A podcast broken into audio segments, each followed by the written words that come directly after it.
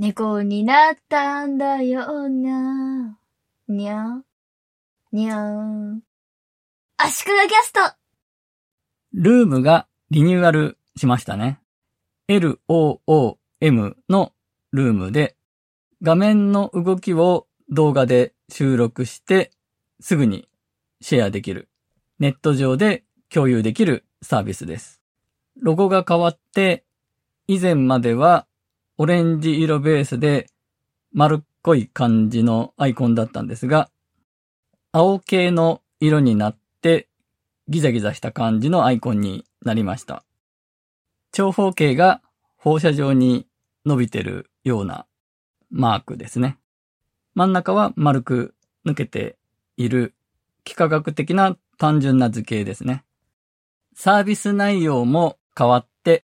無料プランで保存できる動画の数が25本から100本に増えました。今喋っているここの部分は実は撮り直しをしていまして、最初に配信した時に保存できる動画の数が無制限になりましたと言っていたんですが、間違いでした。申し訳ございませんでした。1本の動画の長さが5分までという制限が無料プランにはつきました。ルームの使い方としては、ソフトウェアやウェブサービスの使い方、操作方法を動画で人に教える。YouTube などでみんなに公開するしっかり作り込んだものというよりも、特定の相手に対して対面でこういう風に操作するんですよと説明していたものを動画に置き換えることによって直接会わずにリモートで教えられる。なおかつビデオ会議みたいに時間を合わせなくても非同期でやり取りできるというためのツールだと思うので、一本の動画の長さは5分もあれば十分なケースが多いんじゃないかなと私は思っています。実際私もそういう使い方をしていて、1本5分以上になったことはないですね。動画はファイルとしても保存できるので、ルーム上で共有しなければ数の制限は気にする必要はなかったんですが、収録してすぐ共有できるこの便利さは慣れるともう離れられなくなると思うので、無料で100本まで保存できればかなり使い込めますよね。私はまだ25個も動画作ってはいないんですが、有料プランを使っています。マウスの動きの強調機能と画面に書き込みができる機能が有料版しか使えなかったので、無料お試し期間の時にこの機能がすごくいいなと思ったので、お試しが終わった後、プロ版にしました。マウスの動きの強調機能というのは、クリックしたところに、ほわんと丸が広がるようなアニメーションが入って、